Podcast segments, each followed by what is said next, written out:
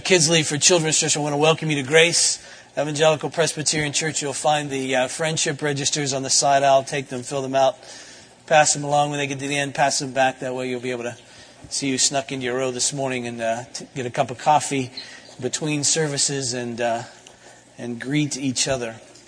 Uh, so please send those along. Special welcome to you if you're visiting with us. Uh, you'll notice inside the uh, worship folder some announcements that pertain to the life of our church. Please, please read those uh, through. And notice most especially our children's program uh, tonight at 7. Uh, I don't need to guilt you into coming. It'll be a great time. Everybody shows up for that, so just be here. It's a time not so much of our kids to perform, they're not putting on a big performance, but uh, a time for our kids to lead us in a, in a time of worship. And uh, so we'll participate in that so please come. Christmas Eve service coming up, obviously on the 24th of all time, um, 7:15 uh, that Monday evening. This is a, a time. Uh, if you haven't joined us for this service before, it's um, uh, we read through nine passages of Scripture, sing carols related to that, light some candles. But it's a, just a great time for us to come together as a community uh, of believers um, to think and have uh, the scripture read to us and for us to sing. So please come to that. It's a very uh, good time. We, um, there's no child care, so all the kids are with us, and, and uh, so it's just a good family time. Uh, for those of you who took an ornament off the tree, the giving tree that's in the narthex, make sure you bring those presents back, hopefully today, um, for that. Uh, also, you'll find an insert uh, in the bulletin, what I call our 5K kids. These are, these are kids that were benefited by our uh, 5K race, run, walk that we held uh, last month and raised a few thousand dollars for. So uh, we sent the money there, and uh, these kids, among others, I'm sure, have been blessed by that. We just wanted you to see some faces with that project. Let me ask you to bow with me, please, as we come to the scripture. Father in heaven, and now as we come to this, which is the very word of God, I pray that you would help us. Uh, we have a resistance at times to hearing the truth. Uh, uh, it's difficult to express it even as I think about talking and speaking this truth. So, Father, I pray that you would help all of us to, to speak, to hear, to listen, to receive from you that which is true. Holy Spirit, take away any resistance that we might have to it. Father, work it deep within us that we might know the very work of Christ in us, we pray. In Jesus' name. Amen. Turn please to Acts and chapter 17. Acts chapter 17.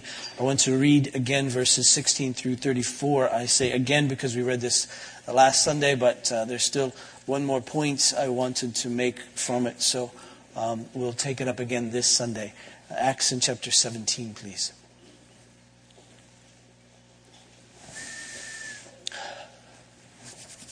Everybody warm? You warm enough? I'll just checking. It was 13 degrees when I got here at 5 o'clock this morning. Not in here, it's, but outside. It may not feel much warmer than that in here, but I'm sure it does. It's good. All right, hear the word of God. Now, Paul was waiting for them at Athens. While Paul was waiting for them at Athens, his spirit was provoked within him as he saw the city, that the city was full of idols. So he reasoned in the synagogue with the Jews and the devout persons in the marketplace every day with those who happened to be there. Some of the Epicurean and Stoic philosophers also conversed with him, and some said, What does this babbler wish to say? Others said he seems to be a preacher of foreign divinities because he was preaching Jesus and the resurrection. And they took hold of him and brought him to the Areopagus, saying, May we know what this new teaching is that you're presenting. For you bring some strange things to our ears, we wish to know, therefore, what these things mean. Now, all the Athenians and the foreigners who lived there would spend their time in nothing except telling or hearing something new. So Paul, standing in the midst of the Areopagus, said, Men of Athens, I perceive that in every way you're very religious. For as I passed along and observed the objects of your worship, I found also an altar with this inscription to the unknown God. What therefore you worship as unknown, this I proclaim to you The God who made the world and everything in it, being Lord of heaven and earth, does not live in temples made by man, nor is he served by human hands as though he needed anything, since he himself gives to all mankind life and breath and everything. And he made from one man every nation of mankind to live on all the face of the earth, having determined allotted periods and the boundaries of their dwelling place, that they should seek God in the hope that they might feel their way toward him and find him. Yet he is actually not far from each one of us, for in him we live and move and have our being, as even some of your own poets have said, for we are, indeed his offspring. Being then God's offspring, we ought not to think that the divine being is like gold or silver or stone, an image formed by the arts and imagination of man. The times of ignorance God overlooked, but now he commands all people everywhere to repent, because he's fixed a day on which he will judge the world in righteousness by a man whom he has appointed. And of this he has given assurance to all by raising him from the dead. Now, when they heard of the resurrection of the dead, some mocked. Others said, we will hear you again about this. So Paul went out from their midst, but some men joined him and believed, among whom also were Dionysius the Areopagite and a woman named Damaris and others with them. Now, we began this passage last week and, and reviewed it and made a point, so let me just deal with that very quickly. Um, Paul, a missionary, early Christian missionary, key early Christian missionary, uh, taking this word about being a follower of Jesus, this good news of the coming of this Messiah, the Christ Jesus. Uh, so he takes it out. He finds himself now in Athens. He's alone. His companions are in another city. They haven't yet left there. So he finds himself in this great city of Athens with all these things that could amuse him and entertain him and, and, and, and, and enthrall him. Uh, and, and there he is. He, he sort of walks through the city, takes a tour of the city, um, and uh, he's provoked, it says, the scripture does, in his spirit because of what he sees there. Somewhere between anger and distress, anger and sadness, he's provoked by what he sees. And because what he sees there are all of these idols. And that bothers him not because it's degrading to him, but in his mind, it's degrading to Christ because Christ isn't being worshipped. And there he finds himself in the midst of this place where Christ isn't being worshipped, and it provokes him, it distresses him, it even moves him, uh, we could say, to a bit of anger. And, and there he finds himself. Now, his MO, his, his, his, his operating procedure here as he comes into a new city, um, uh, is, is practiced by Paul in Athens. He goes first to the synagogues. Makes a great deal of sense because Paul himself was Jewish. He didn't grow up in Jerusalem per se, but he was Jewish. And so going into the synagogue would be with a group of people who would share at least the same religious heritage as he had. And so he would know them. They would share the same sacred book, uh, what we call the Old Testament, the, the scripture as he would call it. And so they shared that, the same heritage, the same understanding, at least from this book, of who God is and he could reason with them uh, from this book and from their heritage because they would understand the whole storyline of how God had promised to redeem his people, to save his people from their sins. He could begin with creation with them. He could talk about God. He could move then to sin and the fall and, and how all of that happened and how people lost favor with God and how that created all the misery that we see in the world. He would go there, and then he would go to the promises, and then he would go to how, how God had called Abraham and worked through Moses, and how God had spoken of David. And all along, giving an image of this one who was to come. He was going to be a prophet like Moses, he was going to be a king like David, he was going to be a priest like Aaron. And so you have all of this set up, and he could speak to them of that. He could speak of the prophets and what they said concerning this one who was to come. And then he could lay out the fact that this Jesus of Nazareth was this very one, this very Messiah, this deliverer, this Christ, this King who was to come and deliver his people from their sins so that they could be reunited with God and have a relationship with Him and belong to Him. And ultimately, that all the misery that came from people's alienation from God would be settled and would be solved and all of that. So he could, he could reason with them from the Scripture. He could take us all the way through even Advent. He would speak of the birth of Jesus, the angel coming to Mary and Joseph. He could then speak of, of, of Jesus' life, death, resurrection, ascension, and all that that would mean for them. So, so that was very clean, very wise for him to do. It made great sense for him to go to the synagogues in order to bring those people, if you will, up to speed on what the Old Testament scripture spoke of and how Jesus had come and fulfilled all of that, and he was the Christ, the Messiah. But there was also people in this city, in Athens, who didn't share this background of his they had various kinds of philosophies and, and, various understandings. The Epicureans, as we mentioned, who were pleasure seekers ultimately, who said there is no afterlife, you've got to get it all here.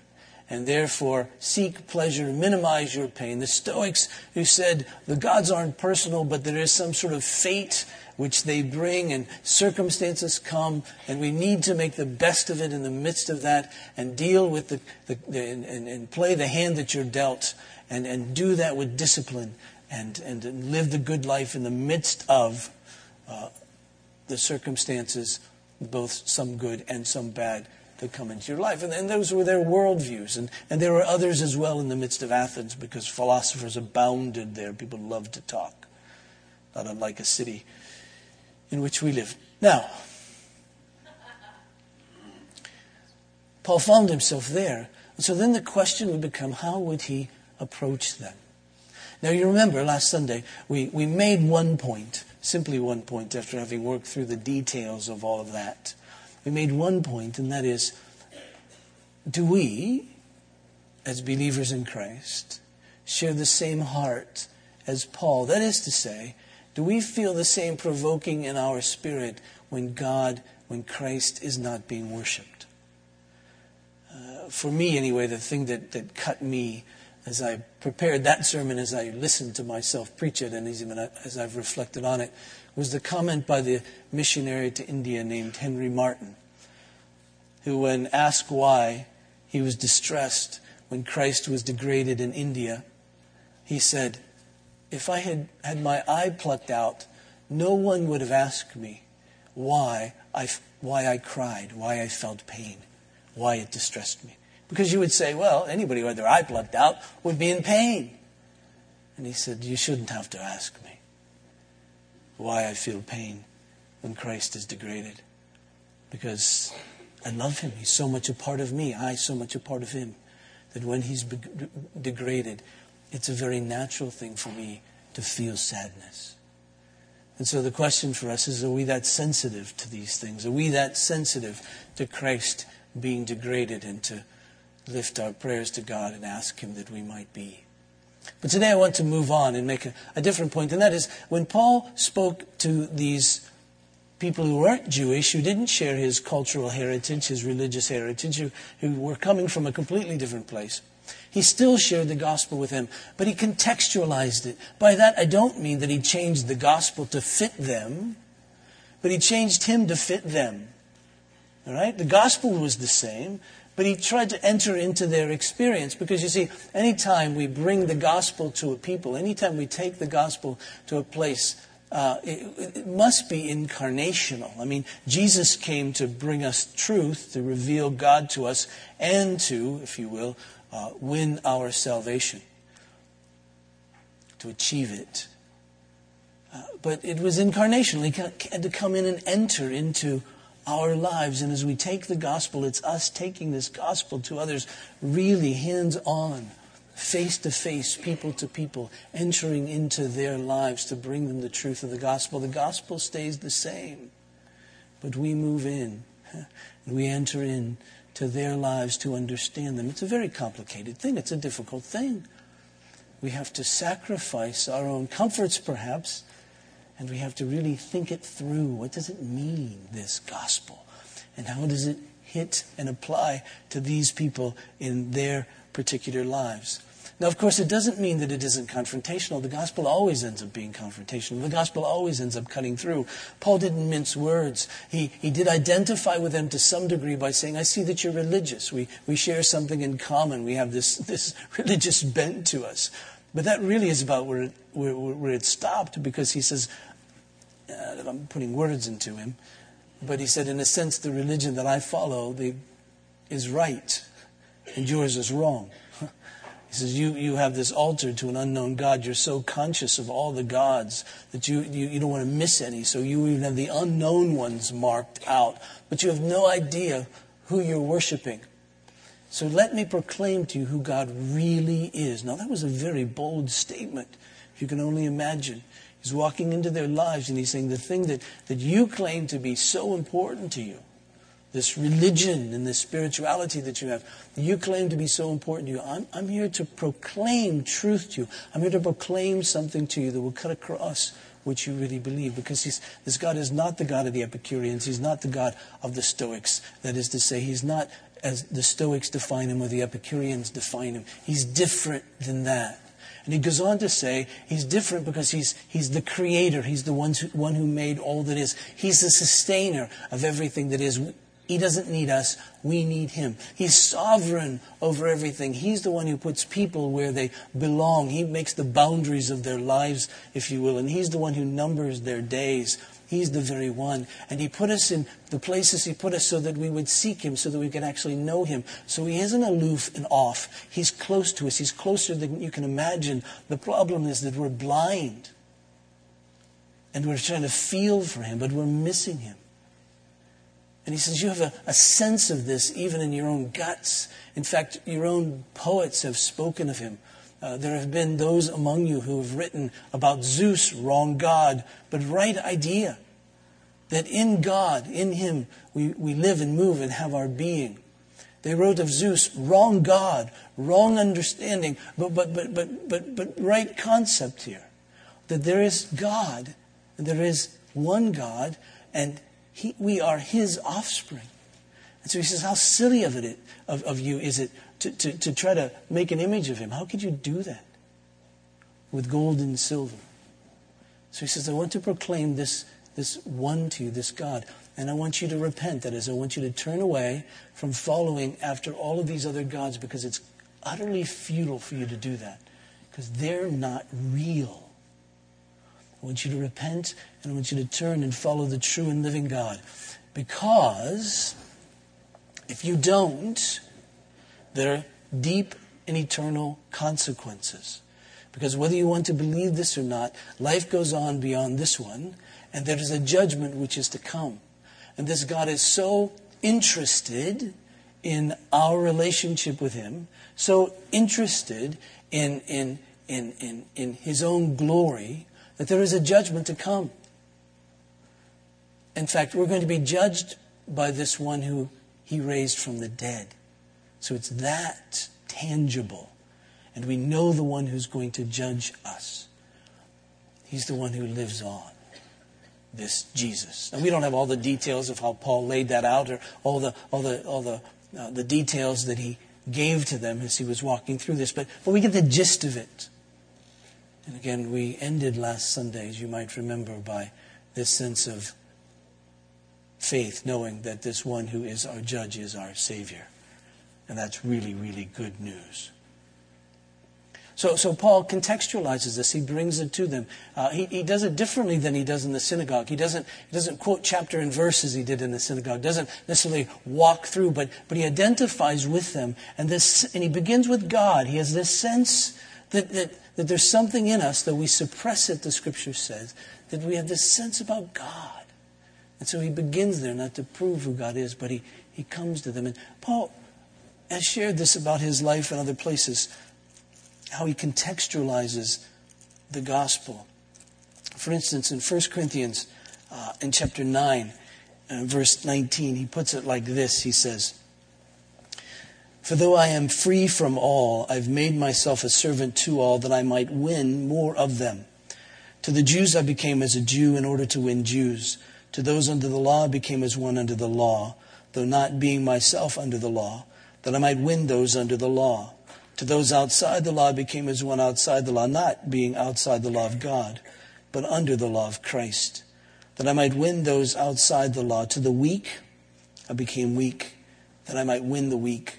I become all things to all people, that by all means I might save some. I do it all for the sake of the gospel, that I might share with them in its blessings. The context of this passage in 1 Corinthians is, is living in the context of a culture that's not Christian. Uh, in Corinth, uh, there were those who had become Christians, there were those who hadn't. And yet, in the city itself, there was still a lot of worship of idols and all of that. And so, one of the things that Paul had to deal with or talk to that particular church about was how do you live in the midst of this? I mean, what's essential to being a Christian? What isn't essential to being a Christian? And how are we to, live in the midst of this culture? And one of the big questions, not a big question for us, one of the big questions was well, should they eat meat that had been offered to idols? Now, it still happens. Uh, some time ago, Karen and I had some Pakistani friends in another city in which we lived back in Denver in those days. And and once uh, they invited us over on a Friday night to eat goat. Now, I said no, not because that goat had been sacrificed that day, which it had at the mosque. It was goat. Uh, that was my reasoning for saying no to that. Um, so I just didn't. I, I, don't know. Did we eat the goat? I can't remember. They gave it to us. Oh, that was good. So we didn't eat the goat. Uh, did, any, did we give the goat to anybody? No, we just disposed of the goat. But anyway, but so it still happens, but, but obviously not as prevalent. But, but the point is, what do we do in the context of a community that clearly is worshiping idols or other gods or degrading Christ by not worshiping Him. How is it that we interact in the midst of that? And Paul has a two pronged attack as he goes through this, and I'm not going to work our way through these passages necessarily. But if, if you're familiar with this piece in 1 Corinthians 8, 9, and 10, where Paul says, on the one hand, you need to be conscious of your fellow believers and their conscience. And so if they'd be uptight with you eating this meat offered to idols, then don't eat it. And if they wouldn't be uptight with you eating meat offered to idols, if they didn't know about it, then eat it. It's not that big a deal because Paul said we're free. The idols aren't real, and food is a good gift from God. But not everybody knows this same freedom. So the point is, you're free then to love.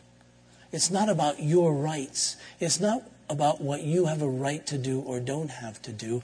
It's really about helping them. It's really about loving them. Obviously, staying true to Christ. And so Paul said things like this in 1 Corinthians chapter 8, verse 9. He writes, uh, But take care that this right of yours, that is to eat, that this right of yours uh, does not somehow become a stumbling block to the weak. And so he says, it's not about your rights. It's about helping them. Then, verse 13, he says, Therefore, if food makes my brother stumble, I'll never eat meat, lest I make my brother stumble. He says, You have a right to eat meat, yes. But if it hurts somebody, don't eat it. Because it's not about you. Because you belong to another. It's about Christ. And you're glorifying and you're relating well, if you will, to Him. And then the, the second, uh, then in, in chapter 10 of verse 23, he puts it like this. He says, All things are lawful, but not all things are helpful. All things are lawful, but not all things build up. Let no one seek his own good, but the good of his neighbor. And then he sums it finally in verse 31 of chapter 10 by saying, So whether you eat or drink whatever you do, do all to the glory of God. Give no offense to Jews or Greeks or to the church of God, just as I try to please everyone in everything I, I do not seeking my own advantage, but that of many, that they may be saved. Because you see, the second aspect of this, he says, listen, I become all things to all people so that some will be saved, so that some will be able to hear the gospel. And so, whatever it is that's keeping me from sharing the gospel with them, whatever it is from having them really hear it, if I can possibly do away with it, then why wouldn't I? And so in Athens, as he goes to them, he doesn't have to thump his Bible in a good way, I say that. He can simply share with them the very truth, understanding who they are, thinking, how can I best help them see it?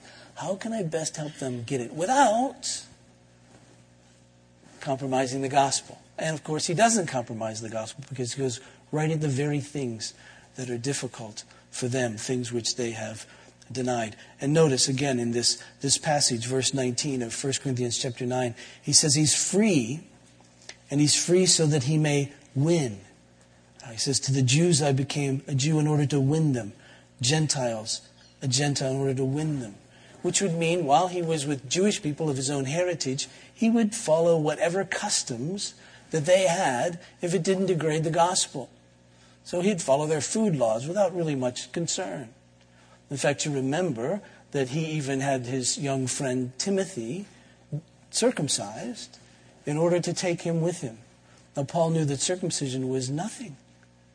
I don't know how he convinced Timothy of that, but that circumcision was nothing uh, theologically any longer. Had been in the old, co- old covenant, but now not necessary. But yet he did it. Why? So that Timothy could become all things to all people. He could become a Jew to the Jews. And so it would never be a question. It would just be a non issue for them. For the Gentiles, it would be a non issue because they didn't care about circumcision. And so Paul would undergo those things and those non issues. So when he was with a Gentile, he wouldn't necessarily follow the food laws because they didn't care. It wasn't a big deal. Now, in America, you see, we have some difficulties as believers in Christ because we're labeled already. And people have preconceived notions about who we are and, and what Christianity is. And so, in some ways, we, we have to bend over backwards, perhaps, to, to, to, to, to show them the essence of Christianity. That the essence of Christianity is not a political belief, and it's not really necessarily a lifestyle first and foremost. Now, it leads and informs both our politics and our lives. But it isn't simply being against homosexuality or against abortion or for creation or whatever issue people may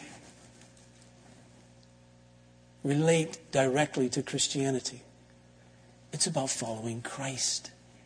And if we only present ourselves on these other, what we may call presenting issues, it may well confuse people about what, what, what Christianity is. We might be able to convince people to be creationists, but that doesn't necessarily mean that they're followers of Christ. There's all kinds of people who are creationists who aren't followers of Christ. That isn't unique to us. It is in the way we understand it, but, but it isn't unique to us. It doesn't make someone a Christian. Or even being pro life doesn't make someone Christian. I know pro life people who aren't believers in Christ. Now, we hold the same view, but transcends Christianity. The same thing is true about homosexuality or sexuality issues. I know unbelievers, people who aren't Christians, who believe that marriage should be defined as between uh, a man and a woman. Period. Yet they're not believers in Christ. And while we concur and agree and hug and all those kinds of things about that issue, still, I must share Christ with them. And so we have to be careful not, not to confuse these issues as being Christian. Do you follow me? I don't want to get nasty letters this week, all right? Um, I don't really care. You can send me nasty letters. I have a file. Um, but, uh, and we must understand, too, that America is different. We've been talking about this now for the last number of years, I suppose. But the United States is different than it used to be. There's no, you know, Francis Schaeffer, 30 years ago, told us we were a post-Christian nation. Nobody believed him, or if they did, they didn't really know what that meant. And now we know what that means. Because we have a whole generation of people with what our uh, sociologist friends are saying have no Christian memory, which means they have no connection in their mind to Christianity. Uh, they didn't grow up, in a sense, like I did. Uh, uh, I was sharing with a group of college students a number of months ago, and I said, you know, this isn't your dad's America. And I was thinking of my dad. They were thinking of me. Uh, still getting used to this old, getting old thing. But um, uh, but it isn't. You know, I grew up uh, in, a situation, as I've shared before, and some of you who are my age understand this, where in public school we read the Bible every morning. I learned the 23rd Psalm. I learned the, the, the, the uh, Lord's Prayer. I learned the Ten Commandments all in my school. I learned it in church too, but I learned it in my elementary school. Uh, I didn't know anybody who didn't know somebody related to the church. Uh, And when people thought about God, they thought about going to church. That was their instinct. Even if they'd been away from the church, they came back to the church because there was some Christian memory. When we talk about the generations coming up today, and we say someday they'll come back to the church, no, they didn't start out in the church. They have no connection to church. They don't know who Joseph was. They don't know who Abraham was. They don't know who Moses was unless they saw the cartoon, right? Uh, there's no Christian memory. They don't know about Jesus. You know the story, uh, and it may be apocryph- apocryphal, although I've read it in two different books, but that doesn't mean somebody didn't make it up. But if nobody made it up, I mean, if it isn't true and someone made it up, it's still a great illustration. The illustration about the man going into the jewelry store to buy a, a, a cross for his, his, his wife, uh, a little necklace. That would have never happened in the first century, by the way, any more than we would go in and buy a necklace with an electric chair on it. But, um, but for us, it's a different kind of symbol. Uh, and the jeweler, young girl behind the counter, purportedly asked him, Do you want the plain one or do you want the one with the little man on it? Um, with no clue. No Christian memory. No idea. And that's the America in which we live. Now, I'm really not saying that the old America is better than this one. The old America had its own issues about thinking that you were a Christian just because you had a Christian memory, just because you had some connection to church, just because you uh, had some connection to America and therefore you were a Christian. There was a whole different culture in which to, to do ministry. And we still have a semblance of that even today. But this growing proportion of our population that has no Christian memory. A man by the name of Michael Wolff, and some of you are familiar with this quote from, from the work of Tim Keller. But Michael Wolff in New York uh, Times Magazine in February of 2001 put it like this. He, and he's not a believer, of this Michael Wolff. He was writing about media. He says, We're at a fundamental schism in America, in, in American culture, political, and economic life. There's a quicker growing, economically vibrant, but also more fractious and more difficult to manage, morally relativistic, urban oriented, culturally adventuresome, sexually polymorphous, uh, there's one for you, and ethnically diverse nation.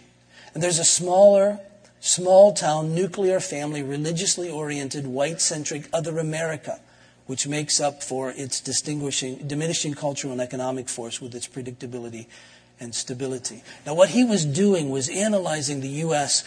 in terms of media in terms of advertising, in terms of what movies would make it, what TV shows would make it, and all of that. And so, very astutely, he says the portion of America that's growing isn't the portion of America that many of us, you and I, identify with.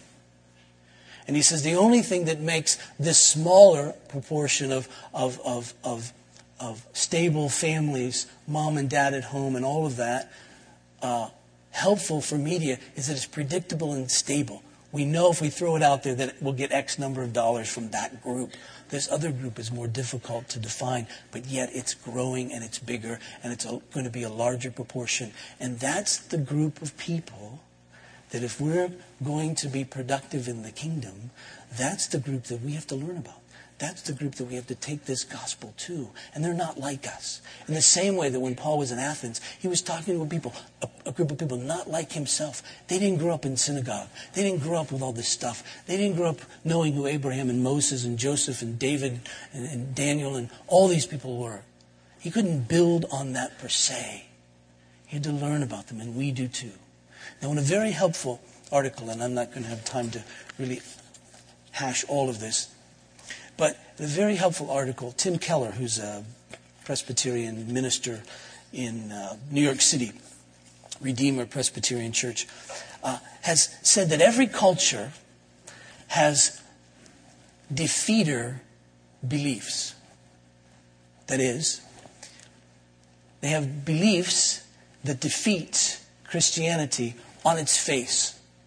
And in our culture, as he's lived in New York City and gotten to know this increasing uh, percentage of population in the U.S., he's saying that there's these defeater beliefs. And, and some of these, I'm just going to read them to you. Some of these will, will resonate with you because you've held them and had to have God overcome them in your own life in order to come to faith. Some of you still struggle with them, and some of you know people that you're talking about these things with even now. But a defeater belief is a belief that, that, that, that seems so true to the culture that, that therefore Christianity can't be true. They're just so intuitive, so right, that if that, that everybody holds them, therefore Christianity can't be true. And again, these have been circulating throughout history. But the first is, is this one. He talks about the defeater belief of, of other relig- religions. He says, Christians seem to greatly overplay the differences between their faith and all the other ones. Though millions of people in other religions say they've encountered God and have built marvelous civilizations and cultures and have had their lives and characters changed by their experience of faith, Christians insist that only they go to heaven, that their religion is the only one that's right and true. The exclusivity of this is breathtaking. It also appears to many to be a threat to culture and international peace. They're saying, listen, if you Christians are right, then this world can't, can't go on as it is. Because most of us then are wrong out there. And, and how can it be that these civilizations and cultures seem to be so good, and yet you're saying, no, that that really isn't true. But, but that is prevalent. People say that must be true. Therefore, Christianity can't be true. Now, of course, to say that means that you have some sense of what is right and what is wrong. You're saying that Christians are wrong and everybody else has some sense of right to them. Uh, and of course, um, the exclusivity of Christianity isn't our view but it's the view of this one Jesus, and we're so tied to him that everything revolves around him that we need to continue to put him out there, not us. We need to continue to point back to him. When Paul was in Athens and he was speaking of this one, this judgment that is to come, he brought it back to Christ. This is the one who has the right to judge, this one who was raised from the dead, this one who conquered and thus ascended. That one, he has the right to judge brought it back to Jesus. Their argument wasn't with Paul, but their argument was with Jesus. And this exclusivity claim that we have is, is because we, we say there's only one real problem. And so who can, who can really solve this problem? The problem that, that we've offended God. Who's going to deal with that? And this one, Jesus. Second defeater belief, as he puts it, is, a, is, a, is, is an old one but one that still hangs around these days, and that is the problem of evil and suffering. If God really is good, as Christians say that He is, and if God really is all powerful, as we say that He is, then why is there all this evil in the world? Why doesn't He stop it? If He was good, He'd put an end, if He was good and powerful, wouldn't He put an end to all this evil and all this suffering? And of course, there's part of us that goes, yes, and He will. He, he really will. But he's wiser than we are. And so there is a purpose for this suffering. And, and, and, to help us to see that, he's entered into our pain and suffering through Jesus. He's not ignoring it. He's not aloof from it. His very own son has experienced it and knows it. Another defeater of belief is the record of Christians. When Christians make the papers, it's almost always bad. And they look at our lives, and they look at the lives of the clergy, and they say, How is it that you can put yourselves up? Uh, and since you keep sinning and messing up, and then we look at through history and see wars that have even been influenced by those who have said they're Christians, then how could we ever think that this is better than anything else? And again, we resonate and we say we don't put ourselves up. We really are sinners. But the greatest critique on the record of Christians is the Bible itself. That it testifies against our sin. And so the reason that even believers say, yes, that's wrong when we do that, is because the Scripture itself is what testifies against us. So the point isn't to remove Christianity but make us deeper Christians. deeper followers of Christ. There is the defeater belief of an angry God. God just couldn't be filled with wrath. But of course, we understand that the wrath of God isn't a knee jerk reaction. It isn't him taking out his anger on someone. It's his reasonable, rational response to that which is eternally offensive and offensive against the one true and holy God. And of course, we know that Jesus has come. So the wrath of this God would not need to be upon us, but upon his very, very Son. And then there's the last one. There's others here, but the last one is this claim that the Bible really is the Word of God. How can any one book be the very Word of God? And of course, we simply give it to them to read. Say, read through this, think through this. How does it testify to you as a myth, as truth? Because we know that it's the very work of the Spirit that opens our eyes, enables us to see.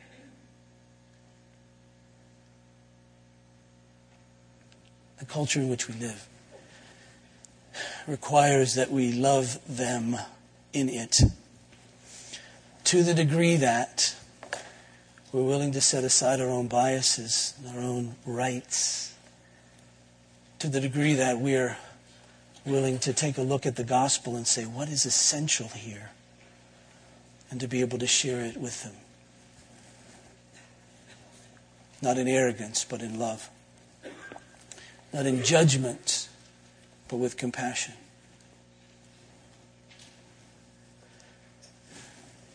And we have the picture of all of that right here. The night that Jesus was betrayed, he took bread, and after giving thanks, he broke it. And he gave it to his disciples, and he said, This is my body, which is given for you. Do this in remembrance of me, in honor of me. And as you're doing it, have your minds upon me. Think about me. And in the same way, he took the cup.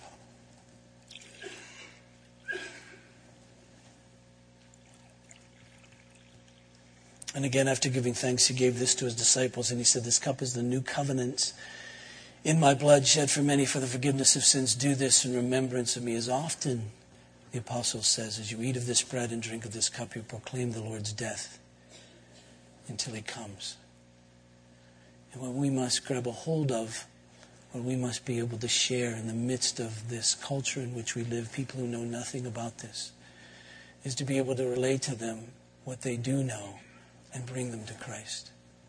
We do know that things are a mess. We do know that throughout history, things have been a mess. And nobody has a good explanation for that and why it doesn't really get better, other than we see we play a part in that. Nobody wants to take personal identification with that, but, but, but everybody sees that people are really hurting everything from each other to the animals to the ozone layer. And when we come into the midst of this and say that God made it good, He made us to be in His image. And His image is love Father, Son, Holy Spirit, a loving community. And we're to be in that image and we're to love as He loved it. And He made us so to love. And He made more than one of us so that we could love each other and love Him. And we are to be, as He is, a happy society. But something happened. And what happened was that, that we left that happy society. And we said, we don't want to be under that happy society, the one who has created us to be love. We want to go on our own. Each to be our own God, the one to determine what we believe is good and what we believe is evil. And, and so we're going to determine that. And so we have populated this whole earth with little gods who want to rule their own kingdoms. And so there's a clash all the time. There's clashes between husbands and wives. There's clashes between parents and children. There's clashes between teachers and students. There's clashes between bosses and employees. There's clashes between nations. There's clashes between classes. There's clashes all over the place of people, and it's created great misery. All because we're rebelling against the one who is our Creator, who's laid before us how it is that we're to live in love. And not only that, that our hearts are now hardened in that. And if you don't believe that, just study history. we're not getting better. The same problems that exist today have existed. There's nothing new under the sun. And so, how, what is the solution to all of that? Well, well, God promised that He, to glorify Himself, to show how great He was, was going to, to, to, to solve this problem Himself by sending one to redeem. It had been talked about through history. But this one has indeed come, this very one Jesus. And this very one Jesus has come. And he's been for us our representative before God, to live for us, to do all that we haven't, couldn't, didn't. And he's worth us all because he's the very Son of God. And he's the one who's come as our representative, as our substitute, for justice to be settled. Our rebellion must be dealt with. And this one, Jesus, dealt with it. In love, he took it. Voluntarily, he took the wrath of God upon himself. And now comes to say, Trust me, believe in me, identify with me. Turn away from everything that's futile that you've been following Turn away from the stuff that human beings have, have been following all of these generations. And it doesn't really solve the problem. And turn away from all of that and come now and settle your own life and your heart upon me. Trust who I am, trust what I've done. Become yoked to me. And Jesus says, if you come to me, you're weak. I'll give you rest. I'll give you strength. I'll give you help. Follow me. You see, that's what we bring into the midst of this culture. And we bring that not in weakness, but in strength. Weakness because it's just words that we're saying, but the strength because it comes packed by the Spirit of God. And we learn that this gospel, this good news, is the power of God unto salvation to all who believe. And just as Paul experienced, some believe, some don't. That's not our doing. That's, that's up to God. Ours is to skillfully yet winsomely, kindly yet pointedly uh, lay it out for people to hear. And Jesus says, for us now as we come, to be strengthened with that message, to be strengthened with that truth. He says, Now, as often as you eat of this bread and drink of this cup, you proclaim my death until I come, meaning you're going to proclaim it. You're going to do what Paul did. Paul proclaimed it in the midst of these people. He did it in the midst of people who didn't believe. We're proclaiming it, hopefully, in the midst, at least to a large extent, of people who do believe, to ourselves even. And Jesus said that he'll meet us around this table. Because though we believe this bread and juice is always bread and juice, and this, you know, da da da da da da da da. We believe He's here. And then He calls us to Himself. And He says, I'm going to be as close to you as this bread and this juice is in you. And I will strengthen you and I will keep you. So we know that we're free. We know that it's not about us. We know that it's not about our rights. It's about Him. And then he says, Now I want you to go out. I want you to go out and, and contextualize this. I want you to go out and, and incarnate this. I want this message. I want to be your life into the very lives of people. Let's pray. Father in heaven. Pray for me and for us that around this table that you will strengthen our faith.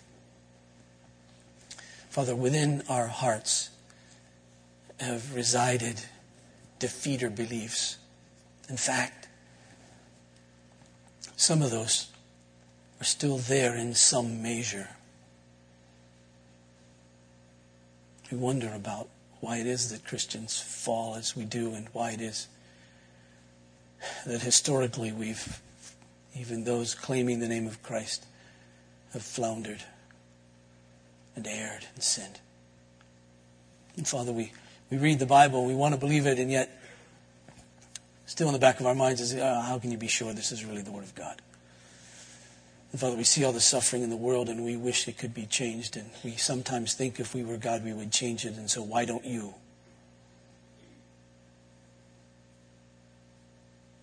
But I pray even today as we come to Jesus, come around this table, that you satisfy all of those with truth, even as Jesus lives within us. And that we're able to go from this place, sharing this truth in the power of the Holy Spirit. Father, set apart this bread and this juice in such a way that will enable us to experience the very presence of Christ. And this we pray in Jesus' name.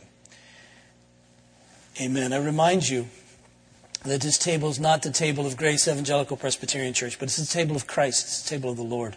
And He invites to it all those who believe and trust in Him, all those who understand themselves to be sinners in His sight, without hope except in His sovereign mercy, and all those who believe and depend upon Him and receive Him as He's offered to us in the gospel as the Savior of sinners, and all those who desire, therefore, to follow Him. That's true for you. Let me invite you to come. These two sections can come down this aisle to my left, these two sections down the aisle to my right. Take a piece of bread, dip it in the cup and allow it to resonate in your own mind. Jesus is real. This is real. He is the very Son of God. Please come.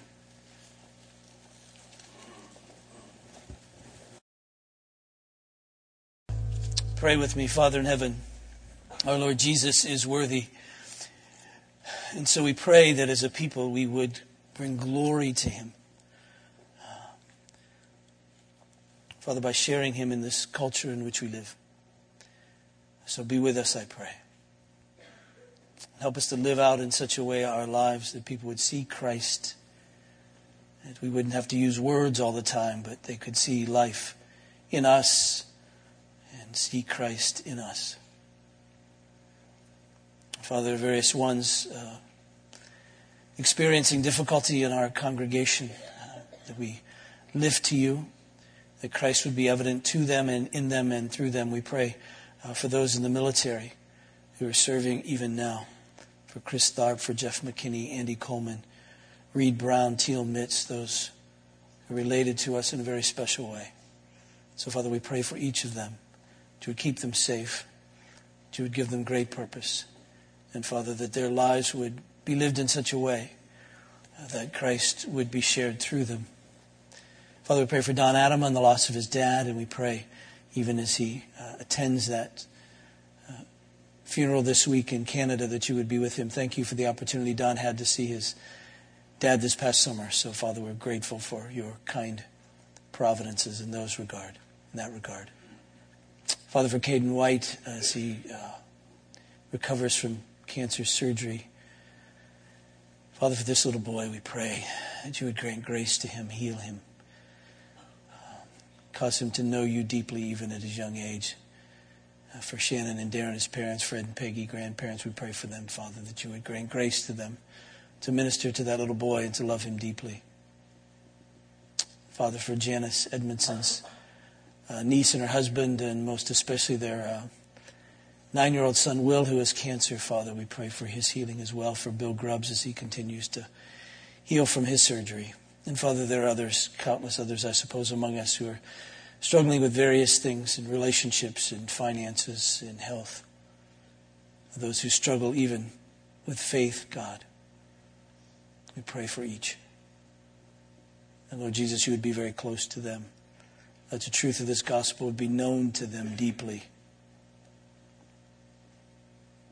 Father, for those who minister out of our congregation, uh, those at KU, we give you uh, great thanks for uh, for their life, uh, for Jeff and Rebecca Burgess as they minister on campus with Campus Crusade for Christ. Father, for them we pray your blessing upon them. Father, we ask too for your blessing upon Dan and Carol Legue as they work in uh, Kansas City and throughout the world for Campus Crusade. And Father, you be with Dan in his health. Continue to heal him from his cancer. So, Father, be with us. Help us to live, to love, so that people might know Christ. And this we pray in Jesus' name. Amen. The response to our benediction this morning is this one we use during our Advent season Christ has come. Christ is coming again. Hallelujah. Please receive this as God's benediction. And now may the God of peace, who brought again from the dead our Lord Jesus, that great shepherd of the sheep, through the blood of the eternal covenant, equip you with every good thing for doing his will, working in us that which is well pleasing in his sight, through Jesus Christ our Lord. And all God's people said, Christ has come. Christ is coming again. Hallelujah.